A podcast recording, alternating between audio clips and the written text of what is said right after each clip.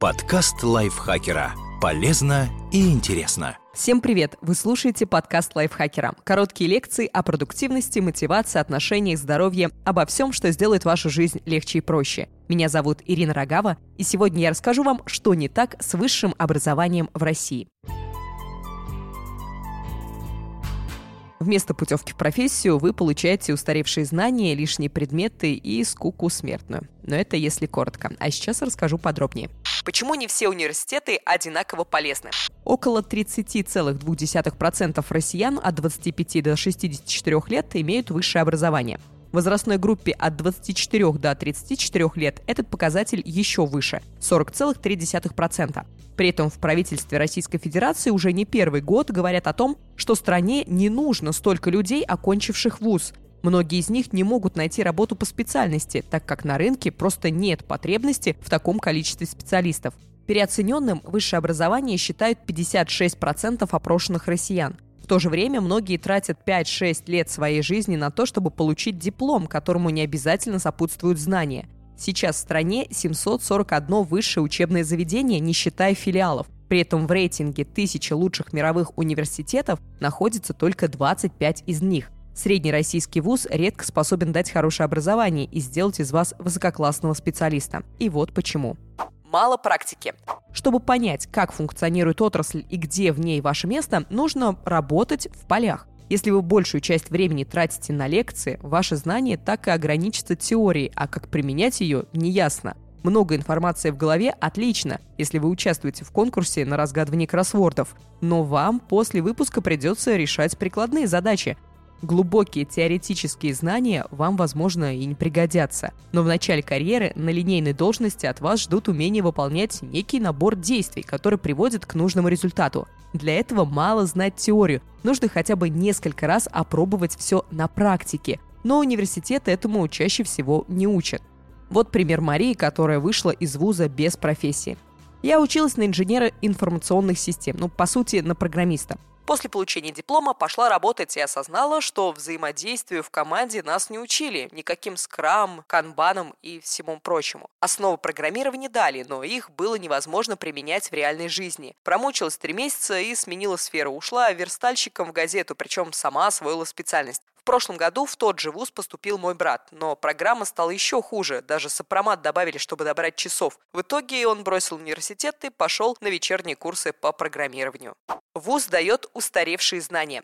В университетах вам не могут преподавать от себятину. Весь процесс обучения строится по утвержденным госстандартам. Везде, где запущена бюрократическая машина, изменения происходят очень-очень медленно. А вот в полевых условиях все развивается мгновенно, особенно в некоторых сферах. Поэтому нередки такие ситуации, когда студентов учат уже устаревшим технологиям. Они хороши лишь для расширения кругозора и уже имеют мало значения даже для понимания развития процессов в отрасли. Пример Анастасии, которая получила знания из прошлого. Журфак, 2010 год. Основа редакторской деятельности по учебнику 1989 года. А верстать нас учили по макетам 80-х годов. В университетах высокий уровень коррупции.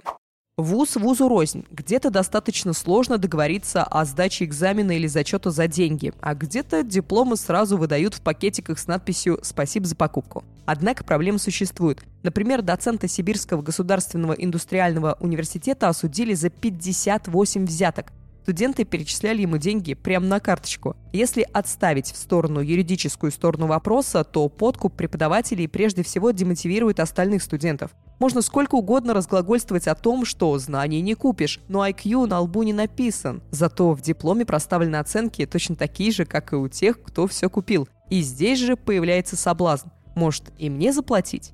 Хоть уголовных дел по взяткам в вузах возбуждается немного, слухи распространяются быстро, и у выпускников отдельных университетов складывается определенная репутация. Вот пример Натальи, которая заглянула в бездну беззакония. Мы снимали квартиру с девочкой, которая даже не ходила на зачеты и экзамены. Вся группа просто скидывалась одному человеку, и он относил преподавателю деньги и зачетки. Не хотелось бы, чтобы мои интересы представлял юрист, который учился с ней на курсе. Университеты следуют линии партии. В некоторых случаях линию партии следовало бы писать без кавычек, потому что речь идет о конкретных политических силах. Но даже если они тут ни при чем, нередко бывает, что вуз больше напоминает режимный объект, нежели учебное заведение. Период с 15 до 19 лет считается поздним подростковым возрастом, когда мировоззрение человека еще формируется. Жесткие ограничения, как надо думать и что делать, явно не воспитывают свободную личность. Вот, например, Оксана ходила на митинг за оценку по физкультуре. У нас был довольно либеральный вуз, но на каких-то выборах старост заставили обзвонить в свои группы и выяснить, кто голосовал, а кто нет. Если кто-то пренебрег своим гражданским долгом, объяснить, как он не прав. Но хотя бы не говорили, за кого ставить галочку в бюллетене. Студентам другого вуза нашего города, где училось много ребят из области, оплачивали дорогу домой-обратно, лишь бы они дома правильно проголосовали. А еще мы как-то вместо физкультуры ходили на митинг за одну партию. Если бы не пошли, поставили бы прогулы, а от посещаемости зависел зачет. Учеба требует больших денег. Если вы не поступили на бюджетное место, вам придется раскошелиться. В среднем платная программа в российском вузе в учебном году 2018-2019 обходилась в 140 тысяч рублей.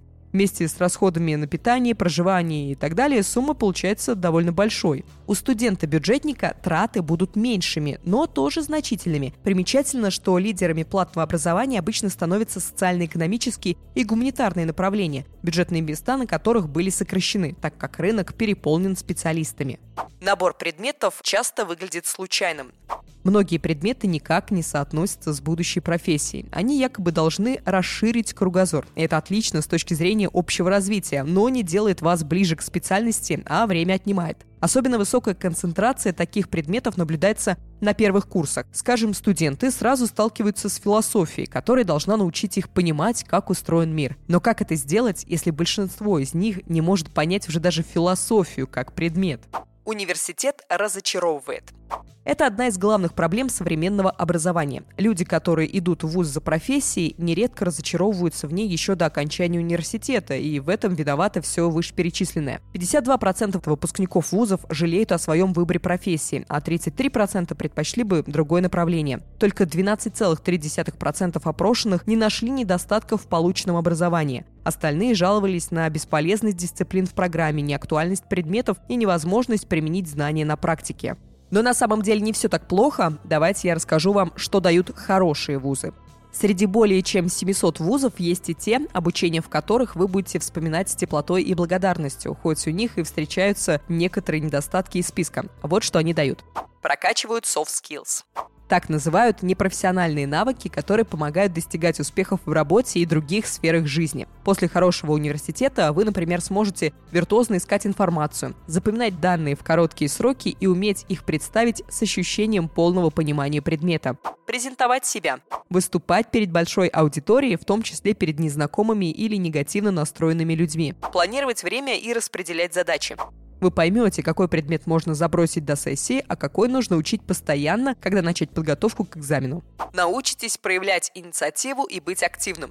Лучше постараться ради автомата сейчас, чтобы не страдать потом. И это далеко не все. Примерно сто лет тому назад профессор философии и морали в Оксфорде Джон Александр Смит добрался до сути вопроса. «Джентльмены», — сказал он первокурсникам, — «ничто из того, чему вы здесь научитесь, не принесет вам ни малейшей пользы в жизни после учебы, за исключением одной вещи. Если вы будете прилежно и с умом работать, вы сможете понимать, когда человек несет фигню, а это, по моему мнению, и есть главная, если не единственная, цель образования.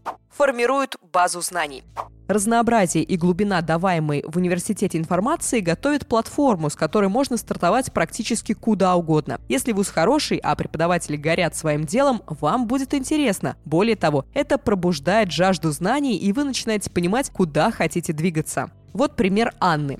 ВУЗ научил нас искать информацию и работать с большими ее объемами. Многие люди, которые институтов не кончали, трудом дочитывают посты в Facebook до конца. Мы получили классическое образование, а не ремесло, поэтому в нем так мало практической пользы. Но нас научили учиться. Как нынче говорят на образовательных форумах, это теперь главное.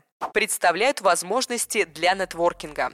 Если вы учились в обычной общеобразовательной школе по месту жительства, ваш круг общения определял территория. В ВУЗе вы, наконец, получите доступ к огромному количеству людей с пересекающимися интересами. Вы же выбрали одну профессию. Если университет хороший и с высоким конкурсом, студенты в основном будут умными, разносторонне развитыми и интересными. Это отличный способ завести друзей. Если большинство знакомых из вуза будет работать по профессии, у вас автоматически после выпуска появятся свои люди во многих компаниях. Это очень удобно. Открывают доступ к студенческим грантам и конкурсам. Участие в подобных программах всегда соревнование, поэтому надо быть лучшим хотя бы в чем-нибудь, чтобы воспользоваться данным преимуществом. Но если это сработает, вы получите деньги, новых знакомых из других городов или стран, шанс поучаствовать в интересных проектах и другие подобные бонусы. Меняют отношение к себе и своему будущему. Средний российский школьник после выпускного нуждается в реабилитации. Мало кто из педагогов способен выстраивать отношения с учениками на равных, относиться к ним с уважением, предоставлять им должный уровень свободы. И дело не всегда только в них, не будем огульно обвинять учителей. В хорошем вузе подавляющее большинство преподавателей воспринимает вас как взрослого самостоятельного человека. Это заставляет пересмотреть приоритеты и осознать ответственность за свою жизнь. Вам позволяют принимать решения, не давят, не контролируют каждый шаг но и церемониться, если вы с чем-то не справитесь, тоже никто не будет. Расширяют границы. Школьное образование рассчитано на том, чтобы программу освоил средний ученик, поэтому педагоги чаще сосредоточены на отстающих. В итоге мало кто полностью осознает, на что действительно способен и какой большой мир вокруг него. Хороший университет прежде всего дает понять, что границ нет, есть препятствия, но вы можете гораздо больше, чем думаете, и точно больше, чем думают о вас. В картину мира добавляются и небольшие кирпичики, и целые булыжники, и она из почтовой марки превращается в огромное полотно. Пример Натальи. Однажды на курсе литературы преподавательница спросила, а что имел в виду этот писатель? Студенты начали перечислять версии, и она кивала. А на какой-то смелой идее спросила, мог он такое иметь в виду? И когда люди начали несмело переглядываться, добавила, конечно мог, откуда мы вообще знаем, что он имел в виду? Это было очень крутое ощущение, особенно на фоне того, что в школе меня заставили переписывать сочинения по грозе, потому что я использовал свои мысли, а не мысли Добролюбова. Как не попасть в ловушку? Во-первых, осознайте, что высшее образование нужно не всем. Диплом не дает гарантии, что вы получите место в теплом офисе и будете заниматься легким трудом с 9 до 18 часов. 73% россиян работают не по специальности. Если вы чувствуете в себе потенциал сворачивать гору уже сейчас и четко понимаете, чем хотите заниматься, изучите альтернативные пути получения знаний. Колледж, вечерние и онлайн-курсы, обучение при предприятии, стажировка под крылом крутого специалиста, штудирование открытых источников. Все пути хороши, если вы готовы стараться. Если через пару лет поймете, что вам все-таки нужен диплом, тогда и поступите в ВУЗ. Во-вторых, выбирайте хороший университет. Вузом может называться учреждение и со столетней историей, и то, которое еще вчера даже мечтать не могло о таком статусе. Чтобы не ошибиться, подробно изучите историю вуза. Анализируйте, все ли вам нравится. Обучение в университете не полет на самолете, из которого нельзя выйти, пока не окажетесь в пункте назначения. Это скорее путешествие на поезде, где можно дернуть стоп-кран, торможение будет резким и травматичным, зато сможете свернуть и поехать верной дорогой. Так что периодически стоит сесть и подумать, все ли вы делаете правильно. Учитесь.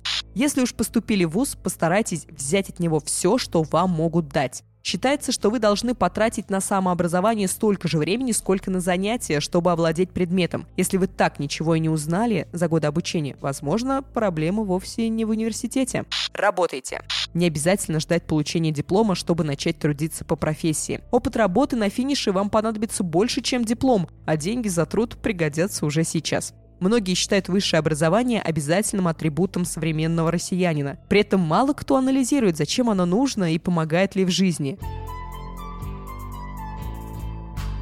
Делитесь этим подкастом, чтобы как можно больше людей задумались над проблемой и смогли что-то изменить в своей жизни. Также не забывайте ставить лайки и звездочки этому подкасту и подписываться на него. Я, Ирина Рогава, на этом с вами прощаюсь. До встречи в следующем выпуске. Пока. Подкаст лайфхакера. Полезно и интересно.